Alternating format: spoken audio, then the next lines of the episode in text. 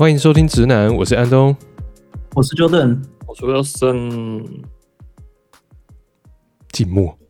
哎，没有没有说好谁开场吗？啊、好吧，Wilson 来，Wilson 来。好好，我来，我来。哎，啊，就是想说，其实我们这个这期节目已经两个礼拜没有录了。对，不止不止吧？不止吗？两周了，我记得我这两周爆炸忙碌，中间隔两周了。对，这两周昏天暗地，完全不知道天，也不知道日，也不知道自己是谁。只有只有安安东昏天暗地，我还好。哦，太好了，日本阳光何许这样吗？是是是，阳光很大但是天气，阳光明媚，阳光很大的天气真的蛮冷的。啊，天气冷很好啊。对，然后前几个礼拜台湾。台湾选举嘛，然后日本对日本这边也在选举，然后巴西也在选举，我就跟那个巴西仔聊天，所以想说美国也在选举，不是，就大家刚好都差不多在这个年底的时候，对。对啊，真的就想说，哎，听聊聊一些我听到，然后加上我网络上搜寻一些，我觉得国国内跟国外一些选举上蛮有趣的差异，嗯。嗯。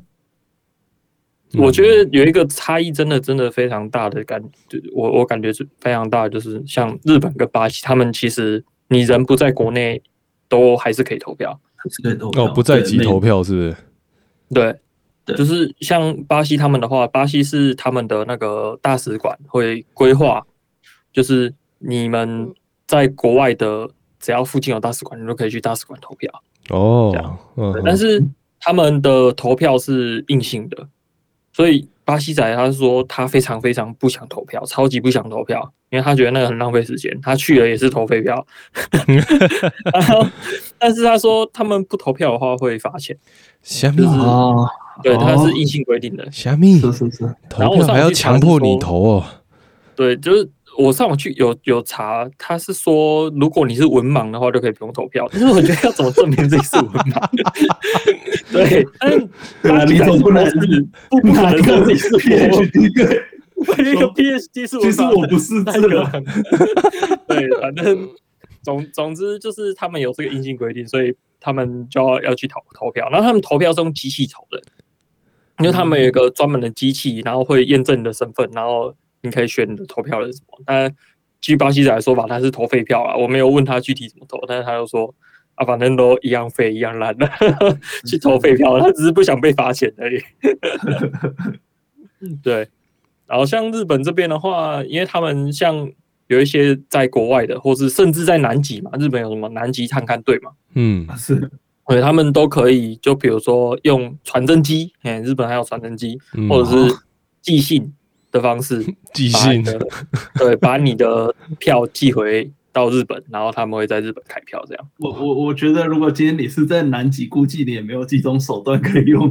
对啊，你太先进了，他那边可能还不支援，我不晓得。我也我也不晓得，我没有具体去深入研究这件事情。不过就是他们的这种，就是不在国内的，就是那种海外投票方式非常非常多，而且他们的投票也不像台湾，台湾。就是非常非常怕你做票吧，所以通常就是当天一整天就把它全部流程走完。嗯，但是像日本或是巴西他们这边可能就不是像这样，像日本他们可能大概会有为期前后一个礼拜左右的时间，就总总共大概两个礼拜的时间，就是你可以延后或是提前投票，就是大概在那个区间范围，但是你要提前申请，就比如说。像刚才讲，如果你是南极勘探队的队员啊，你就说啊，我这个限时之内真的无法赶回来，你要申请。嗯，那你申请过，那你就可以根据他们的规定去投票，这样。他们就是有个期限范围的。嗯、对。那像美国那边有没有类似？我觉得美国是不是有即兴投票之类的？有有有，这也是这也是之前当时呃。当时川普在选举的时候，就是闹得沸沸扬扬的。对，要验票。当时因为对，因为当当时川普也算是险胜，其实他当时当选险胜，然后他第二次。然后要选，然后反正就是会有会有那个邮寄投票嘛，反正对他有利的时候，他就会说啊，这个东西都是合规的。然后他 他选不上的时候，比如说你这个邮寄投票本身整个制度都是有问题的，就这样子对，这样子多多一箱整箱票都是什么什么那个民主党票之类的。对啊，所以这只是 这是政治人物嘛？那那我觉得都是这样子，不管在哪个国家。那个有一个 talk show 的人叫 Billboard，不知道你们有没有听过？有，之前听他讲一段 talk show，就会看超超级好笑。他就说，我我们要，我他觉得两，他是美国了嘛？他说什么共和党跟那个民主党两边都讲一模一样的屁话。说 过去几年来我们做了哪些哪些好事，真的很棒。啊，我没做到，都是因为对面那个党，对 面那个党一直阻挠我什么，就是他觉得两边都讲这种干话，他觉得听得很烦。哎，我们要选举要选哪一种人呢？我们要去选那个疯子，还是他原话说，We need to vote to the cycle，他要选那个神经病。是，他说为为什么？他说你就是要选那种一天到晚跟你说彗星要撞地球、世界要毁灭的那种人，因为。那种人没有没有人愿意在背后 support 他，所以 他背后一定没有任何势力。然后他他当选之后，他可能每天会拿着那个五角大厦的那个机密文件出来跟你说：“哎、欸，最近有什么恐怖攻击？”什 么一天到晚吓唬你。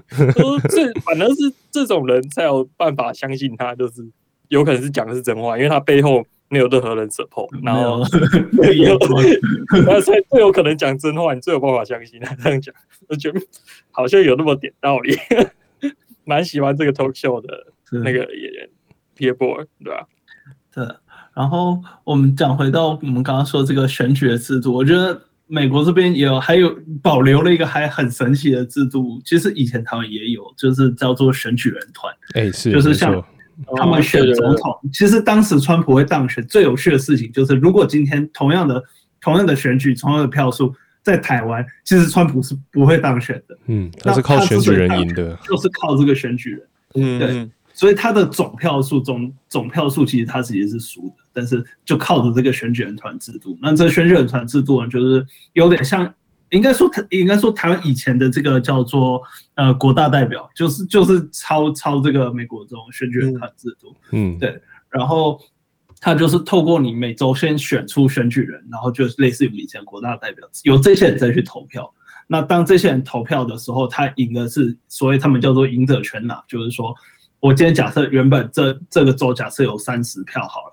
那那最后开出来是可能十十八对十二，但是在记录上来说，他们就会最终的结果上，他这一周他就拿了三十票，就是说共和党就赢了三十票这样子。嗯嗯嗯，对，所以他就是靠着这个神奇的制度才当选的。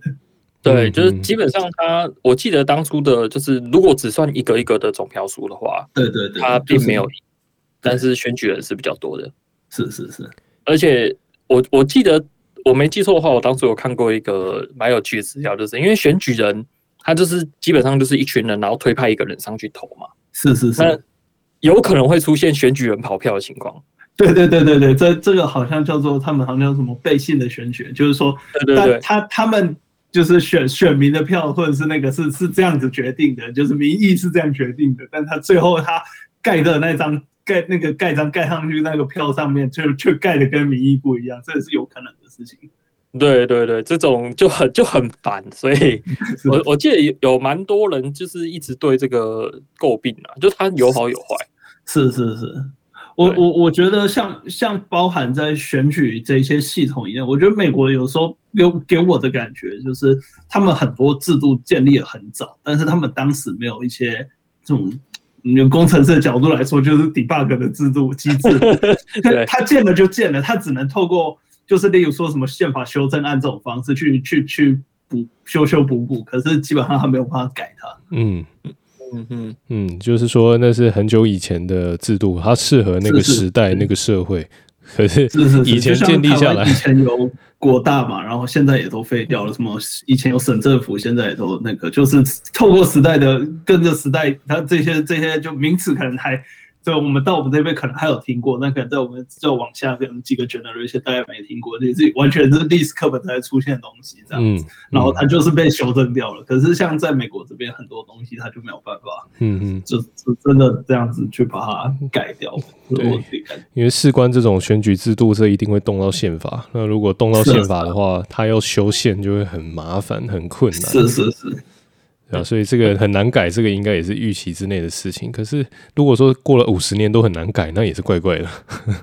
对啊，对啊，像像因为其实像台湾的宪法要修的门槛其实也是很高，可是像我觉得他这一点，台湾其实就整个整个不管是民主民主体系或者是这这政府这这整个机制，反正总而言之，他是把它改掉了。所以我觉得从这一点来说，就是台湾还是挺挺做的挺好的。毕竟毕竟我们的人口基数只有美国十分之一不到啊，所以我觉得这个也有关系啊，我觉得。人口确实是一个蛮大的问题，你要一次一下统一这么多人，确实是有它难，蛮麻烦的。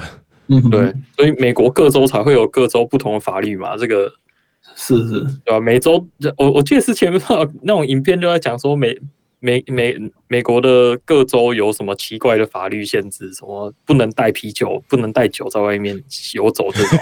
对啊，最最多就是加州，就是我在的加州，是吧？哎、欸，这个真的很烦。就是你你你酒，你不能，例如说你去超市买酒，你不能直接拿在路上走，他要给你一个纸袋，你把它装起来。对对对对，就是你不能露出来。对，这是法规，是不是？法规是规定，这是规定。是为什么？是大家看到酒会去抢，是不是？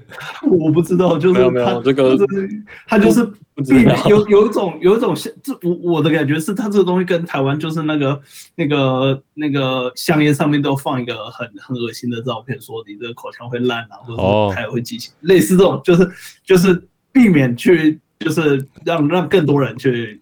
去去去喝酒，这样、嗯、类似这样的动机，对，是啊，之之前确实也有听说过，对，嗯嗯、那像像日本这边关于投票有一些蛮有趣的规定，就我查到的啦，是。他们投票是写名字的，它不像我们是，比如说有一个有有一整排照片啊，跟你说什么谁是谁，他们好像就是一张纸，然后你在上面写候选人的名字，把候选人名字写上去，这样投票投很久嘞，对，然后。但是你你光是写，你你写那个号码应该是可以的，嗯、只要你能够辨识出那个人是谁就好。就比如说你想投给那个蔡英文，嗯、你就写小英，嗯欸，或是你想投给马英九，你写个小马，哎，他能够辨识出这个 你想投的人是谁，基本上都可以。嗯、我看到他他的诉说是这样，就蛮有趣的，就是你光是写那个符号，他能够辨识出来是谁都可以。那如果是这样的话。呃，那这样子是，如果说在台湾要选一些特奇特的候选人，那个写应该写到手软吧？像嘉义就特别会产出这，对啊，这一次嘉义有一个市议员当选人，他的他去为此去改名，叫做呃颜色不分蓝绿，支持性专区颜色田胜杰。没有你，你写个钱圣杰，他也知道你要投他。对，有有可能。对，那如果说是很很钉钉的，就是那个很很直朴的，他说啊，我一定要写全名，这样才可以对候选人。那就慢慢写，没办法阻止他慢慢写。对啊，那还有一个什么黄宏成，台湾阿成，世界伟人，你知道写很多字哎。嗯，不不过其实说实在的，我觉得台湾的政治狂热真的是蛮猛的，就比起美国，我不确定啊，但是。跟日本比起来，台湾的政治狂热程度真的蛮夸张的。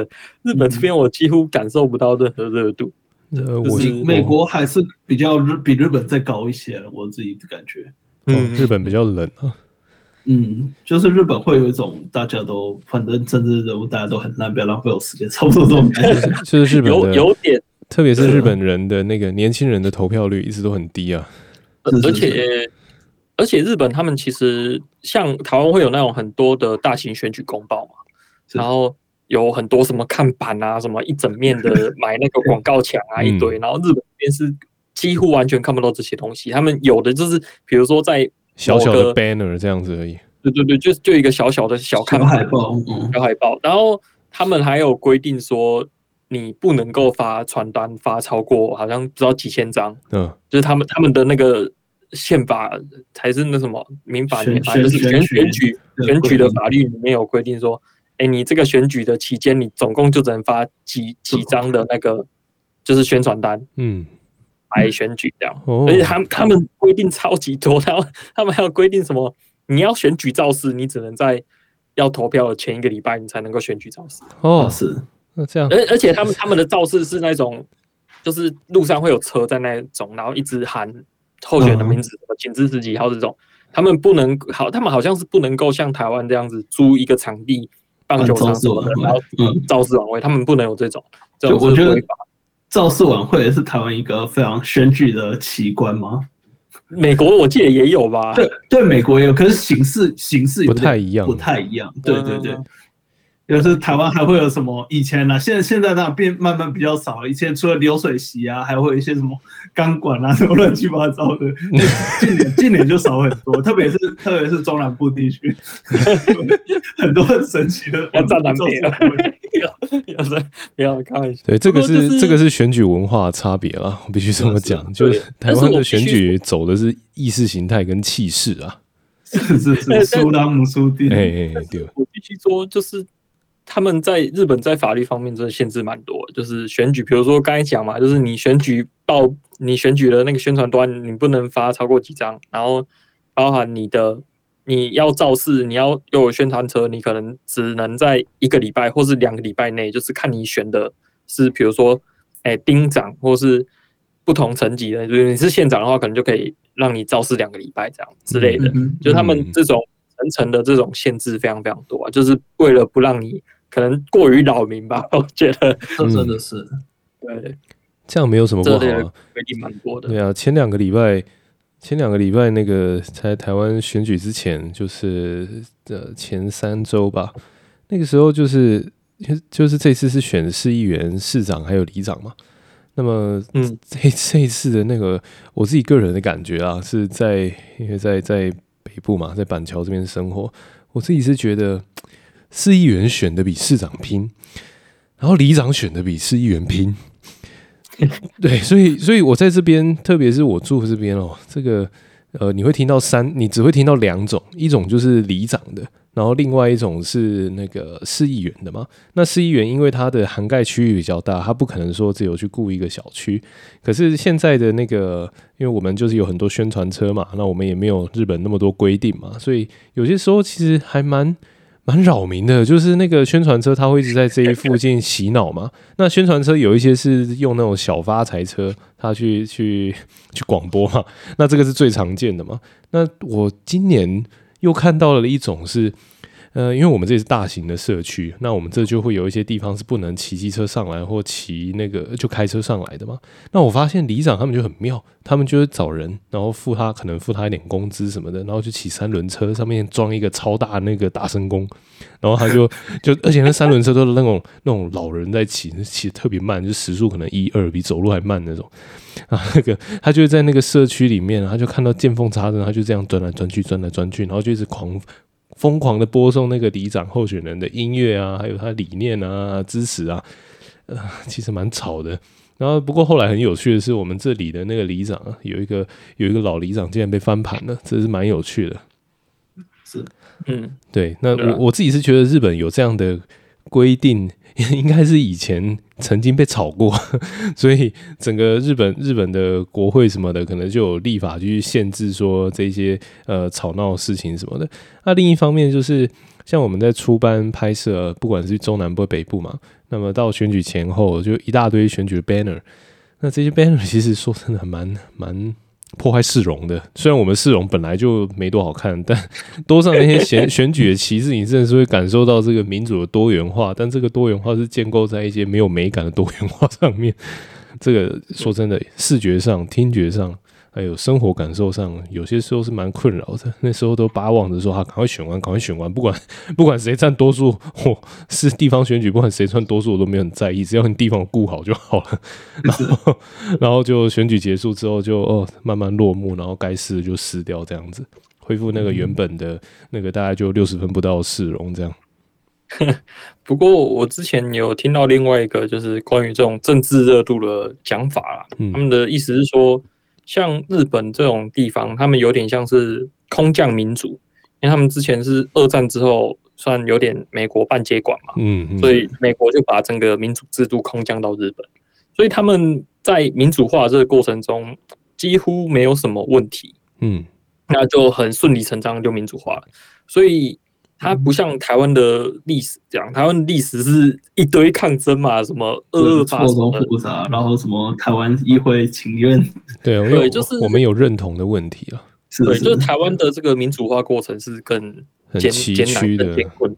对，所以台湾对于这个之所以会对选举这么狂热、这么热衷，我觉得这跟历史很大一部分也有一点关系。嗯嗯，我不然后像反对，对，然后像有很多年轻人都之所以不关注政治，我觉得很大原因也是这样，就是因为你是一出生的时候你就身处在一个民主的社会，你完全没有像以前那些过来人有经历过那些时代，他们深深的了解这个民主的重要性，然后知道这些，所以。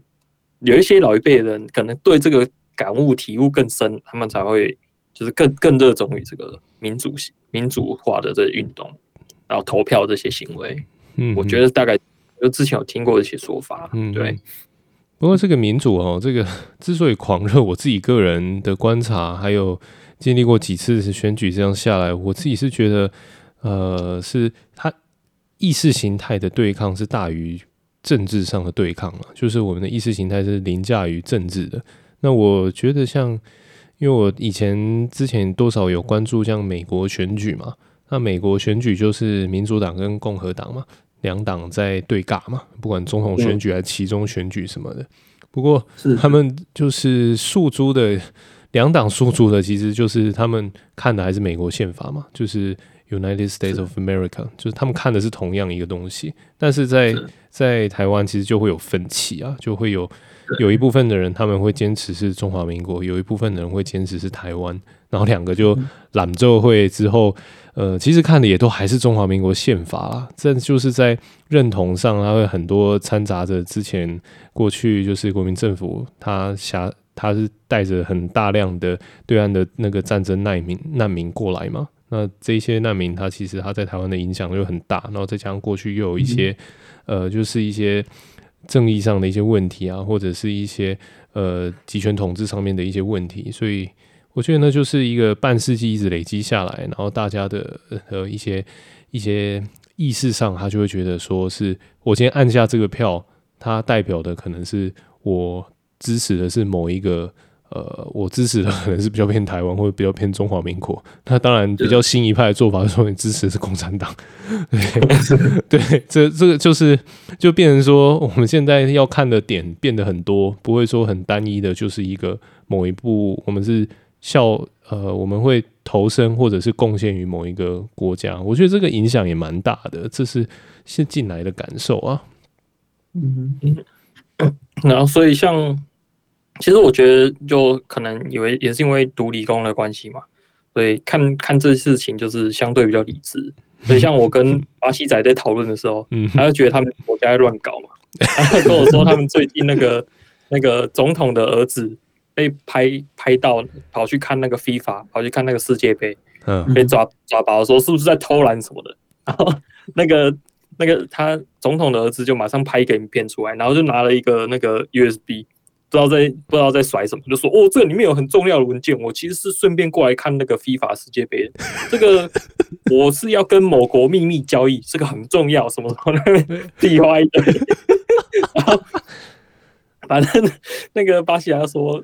这这种屁话我看多啊！我真的对政治很失望，很好笑。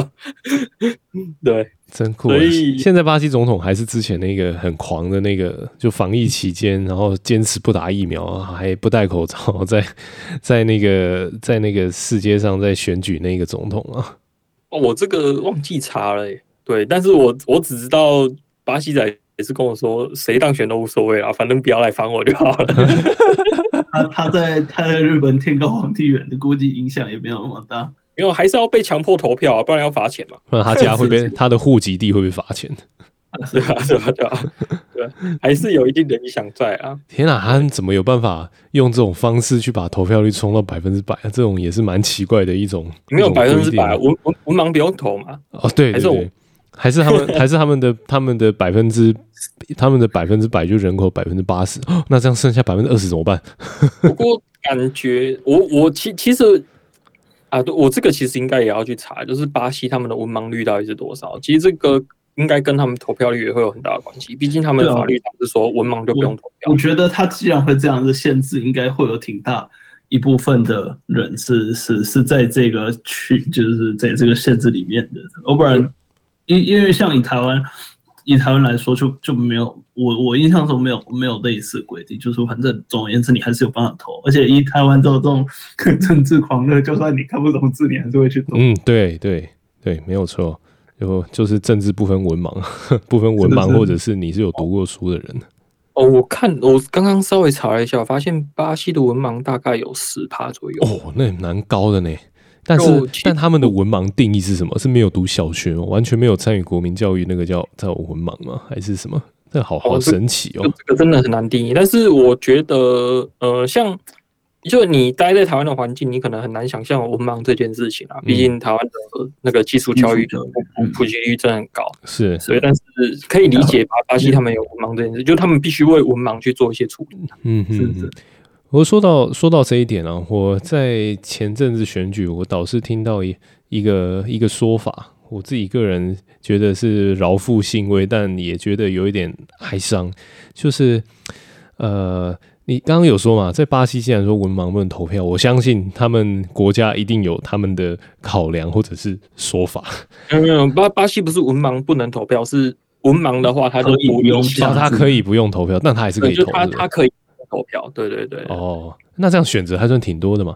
那那个，我我我自己听到是说，呃，比如说在台湾啊，有一些老人家，就是可能七八十岁以上，那他的呃行为能力啊什么的，其实已经没有这么的这么的像 可能青壮年时期这么的活跃什么的。那么，像他们可能在看那个选举公报的时候，他们字也没有看，或什么，其实都没有看，甚至不知道自己的市的市长候选人是谁。可是他看得懂一个一个元素是蓝色或绿色，嗯，对，所以他他盖票的时候，他就只有按蓝色或绿色，就这样，所以。这不禁让我去思考一件事情哦，就是他他政见也没有看，然后然后候选人甚至也不知道到底是谁，而且还可能会问笑脸呢，说那个候选人这次他他投的候选人是谁？就是投完票才问，对，就 就就可能会有这样子的的迹象发生。所以我在想，其实呃，你知道对选选票啊，这让我有一件一个感受，就是选票它跟钱某一个程度上是很像的，就是。钱币这种东西，它不不认人嘛，就是你今天是杀人犯，或者是说你今天是总统，你拿着那个钱币，你拿出去买早餐，拿去买一个麦香红茶，他都是认那个钱币嘛。他选票选票感感觉一样，所以我我开始意会到一件事情，难怪为什么会有一些候选人他们会不断不断的去秀下限，因为他们秀下限有些时候是为了某一些选票考量，那就是 performance。对，表演起来，秀起来了。呃，对对对对对，没错，就是这是嘉义的那个市议员候选人，那个不分蓝绿颜色，不分蓝绿。呃，以呃，可以可以，啊，支持性专区颜色填胜杰，对，因为他那个那个真的太奇特了，他是上那个 PPT 八卦版，八卦版聊的都不是政治时事，他聊的就是那个那个什么暴儒，然后在那个什么证件发表会上面，他上面是一个很奇特的人，所以他上了八卦版的那个头版，就他也不会是去讨论说哦接接下来台湾时事怎么样，没有，他们不会讨论这个，他们讨论说他上了，他竟然上了，然后很多人说什么什么要迁户籍什么的。不过，不过说实在，我觉得日本这边看到的新闻也是差不多这种情况，就是有时候中午吃饭看看那个电视啊，嗯，就看他们报一些莫名其妙的东西，比如说像之前那个什么 日本首相跟习近平会面，哎，他们就算，哎，之前那个现在是什么岸田文雄嘛，对，然后跟之前之前那个那个哎，突然忘记安倍啊，哎，安倍对，被之最近被枪击的那个，然后他们就算说。两个人握手的那个秒数，嗯，他说，哎、欸，然后一个是七秒，一个十几秒，还是二十秒，好熟悉哦。哦这个显显示日本好像这个关系要渐变了。对对对。他说，然后我我教授日本人，他看到说，他们算这个到底在干嘛？他们自己也觉得算这个在莫名其妙。可是是日本，有时候你看那个新闻也是觉得匪夷所思，怎么会报这种莫名其妙的东西？而且他们。还可以讨论很久，那吃饭吃了半个小时左右，然后都是讨论一直在讲那个秒数的问题。我觉得哇，到底在干嘛？对，就真的是莫名其妙。对，这个这方面，我觉得日本的新闻媒体很两极啊，因为日本有国营媒体 NHK 嘛，那 NHK 就正经八百嘛。如果说是民营的电视台，他们呃，我相信日本数位化比。某方面啊，就是数位媒体数位化比台湾还要慢，这个 我相信。但是他们的电视台可能就是为了收视率，就看我们的那个呃某一些电视台，你可以打电话去唱歌，然后会觉得呃可能在某一些社会价值上它是有意义的，就可能有受到陪伴啊什么的。我觉得是差不多诶、就是他那个声音其实是给人一种陪伴。就是如果说你在开店很无聊的时候，那他有那个分析的话，至少都创造了一点话题，还有收视率跟广告费这样。呃，那像日本那呃，像美国那边的话是。你看他们还是你已经很久没看美美国的电视了？